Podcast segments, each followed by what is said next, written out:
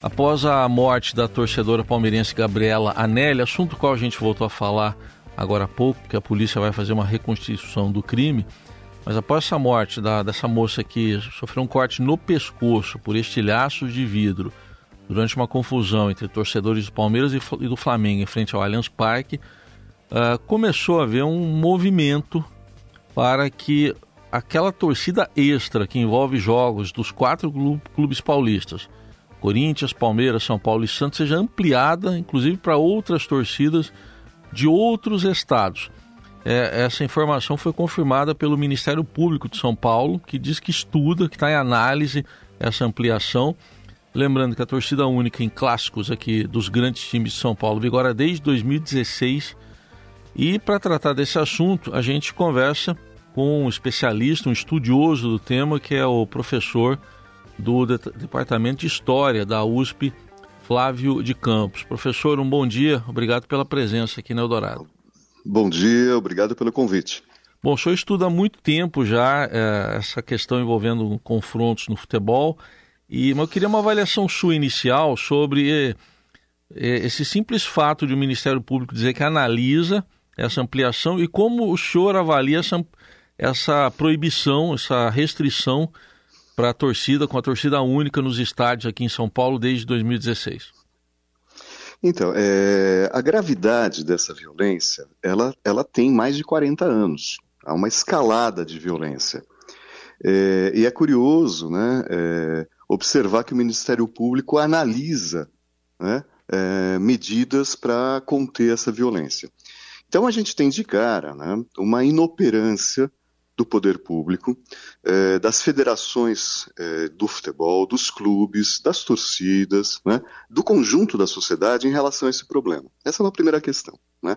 Eh, a cada semana, ou a cada 15 dias, ou a cada mês, a gente tem um episódio de violência envolvendo o futebol. Né?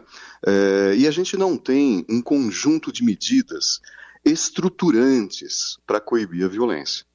É, me parece que sempre a gente toma uh, alguma medida de impacto, né, é, jogando mesmo para a plateia, é, diante de um fato que ocorre, um episódio que ocorre, e uma medida que é pontual. Ela não é estrutural para conter a violência. Essa é uma primeira questão. Né? A inoperância das autoridades e dos organizadores do futebol brasileiro. A segunda questão, que eu acho que é importante salientar, é que essa violência ela não está isolada da sociedade brasileira.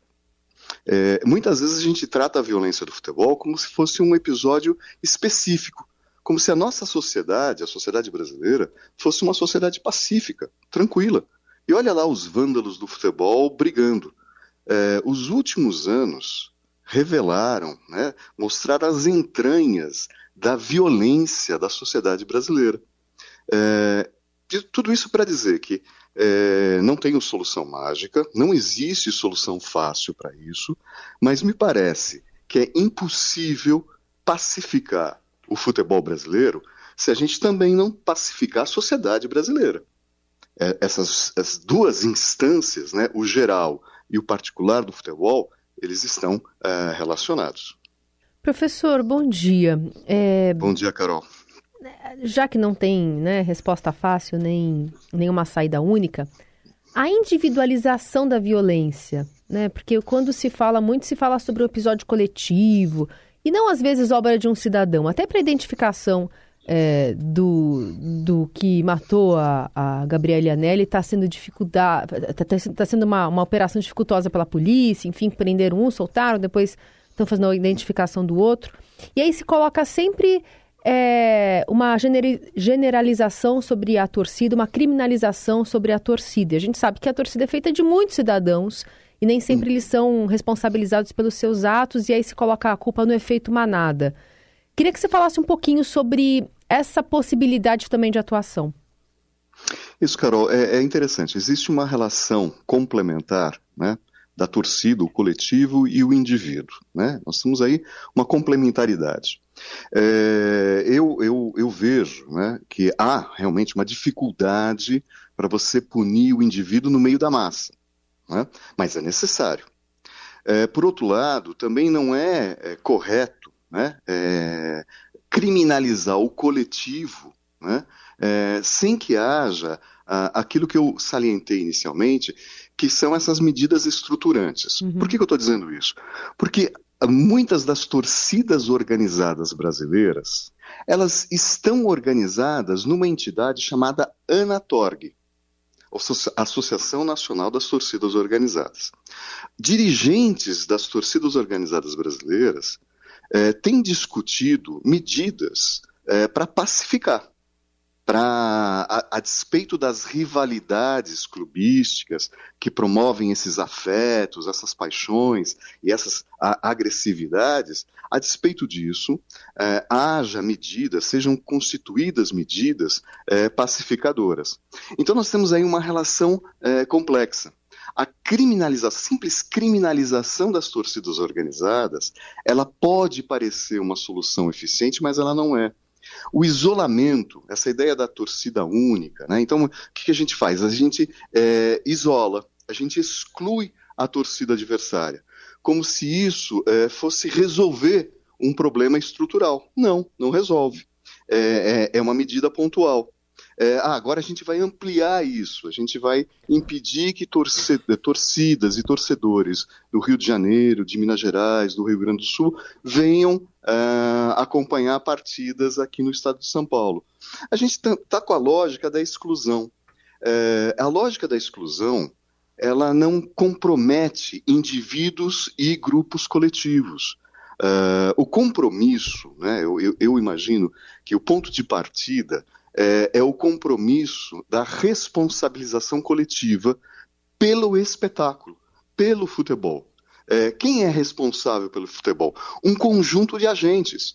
A Confederação Brasileira de Futebol, as federações, os dirigentes de clubes, as comissões técnicas dos clubes, os atletas, os torcedores, a imprensa esportiva, nós todos, cidadãos, pesquisadores.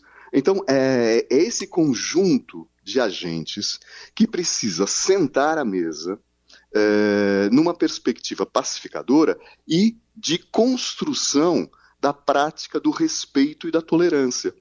Veja, Carol, quando eu estou falando isso sobre o futebol, é, eu imagino que dê para perceber que nós também temos que fazer isso em relação à sociedade brasileira. É, a sociedade brasileira tá, tem se alimentado do ódio, da intolerância, da incapacidade de conviver com o diferente aquele que pensa diferente, aquele que tem um comportamento sexual diferente, aquele que tem um credo religioso diferente.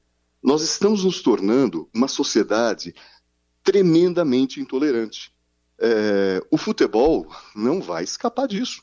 É, o que é, justifica, futebol... inclusive, que as brigas aconteçam não exatamente dentro do estádio, mas fora, longe às vezes, de onde foi o palco da partida, né? Exatamente, Carol. Pode acontecer num bar, pode é. acontecer no, na, na, casa, numa festa, na família. Né? Aliás, a gente tem presenciado isso. É, a, a, é, é, é muito interessante olhar para o futebol e eu costumo apontar isso. O futebol é uma janela privilegiada para a gente analisar a sociedade brasileira. As nossas contradições, uh, os nossos dilemas. Uh, o futebol, de certa maneira, potencializa. Então, uh, essa violência gratuita, uma jovem né, que vai assistir a partida do seu time de futebol é, e, e, é morta né, é, com estilhaço de garrafa, isso é terrível. Né? É a banalização da vida e, pior, é esse processo de desumanização em curso no Brasil. Então, uhum. é, eu acho que esse é o ponto de partida. E, de novo, eu não tenho solução mágica é, para um problema tão complexo. Mas o ponto de partida ele é fundamental para a gente equacionar o problema, para tentar de fato construir uma solução e não simplesmente responder pontualmente uh, a uma questão uh, episódica uh, e livrar né, determinados setores de responsabilidade. Professor, logo que ocorreu a morte da Gabriela, saiu uma nota conjunta dos quatro grandes clubes de São Paulo. texto até bonito, estava lá assinado por Palmeiras, Corinthians, eh, São Paulo e Santos, pedindo paz. Só que o texto claramente terceirizava o problema, dizendo que as autoridades precisam tomar providências. Ah, como é que vê a responsabilidade dos clubes na, na violência? Exatamente isso. É, há, uma, há, há um jogo de empurra É como se o problema da, da, da, da violência fosse do outro. É, é, da torcida, é da polícia, é do Ministério Público. Os dirigentes de futebol, né, os, os, dirigentes de clubes, eles têm uma grande responsabilidade em relação a isso. É, uma nota conjunta, por mais né, é, importante, ela é importante. É importante que se manifeste, é importante que condenem a violência. O silêncio é cúmplice. Né? O silenciamento diante de uma tragédia como essa é, é, é criminoso. Uh, mas eu, eu, volto a afirmar, uh, a gente precisa de uma campanha geral, né, uma campanha sistemática contra a violência. E a contra a violência, e contra a violência significa, é, inclusive, o comportamento de, da, de comissões técnicas no futebol, de atletas, né, incitamentos cotidianos que se fazem e que são, e são perniciosos. Né, estimulam essa violência. É, então, além de campanhas sistemáticas, é, essa construção. É, é, e essa construção me parece que passa, né, e aí é uma, uma, é uma sugestão, né, ela passa pelo manejo democrático, inclusivo, de um problema coletivo.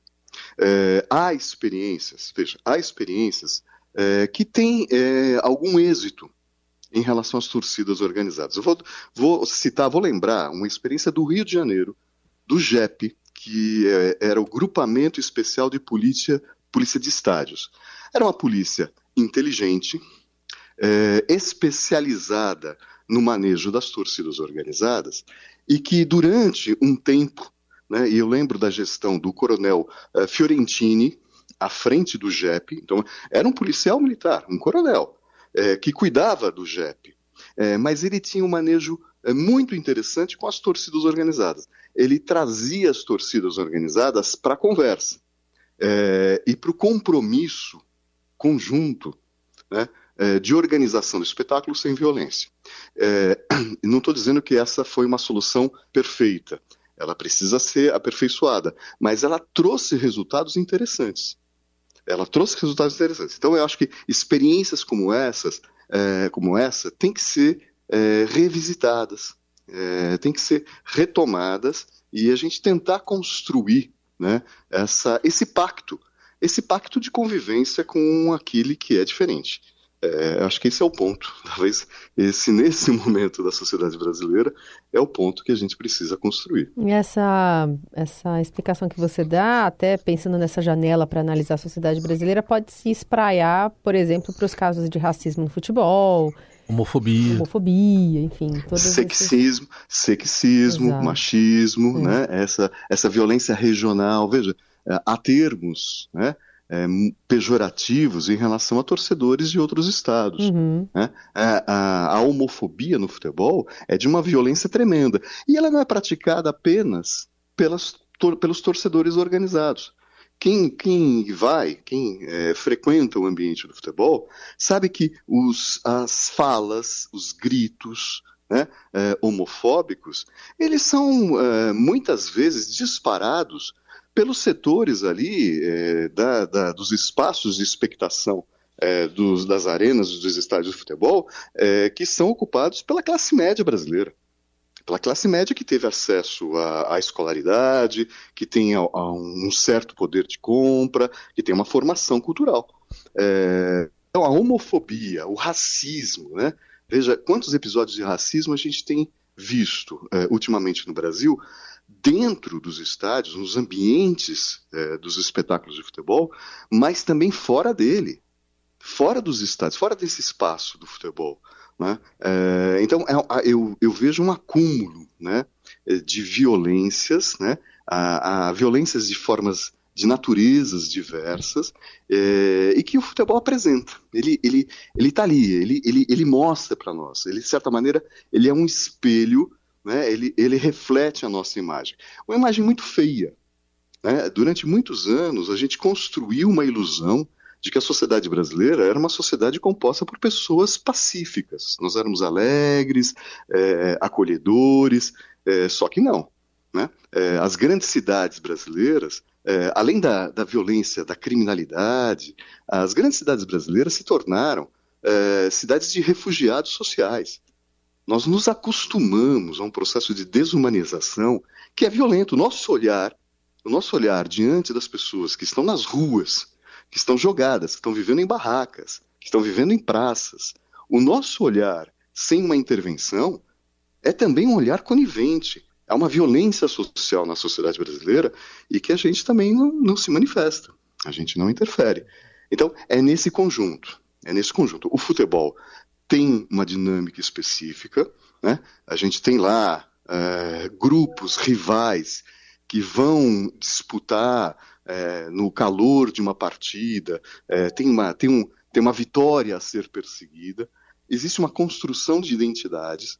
Né? Eu costumo lembrar que as torcidas elas constroem um parentesco artificial.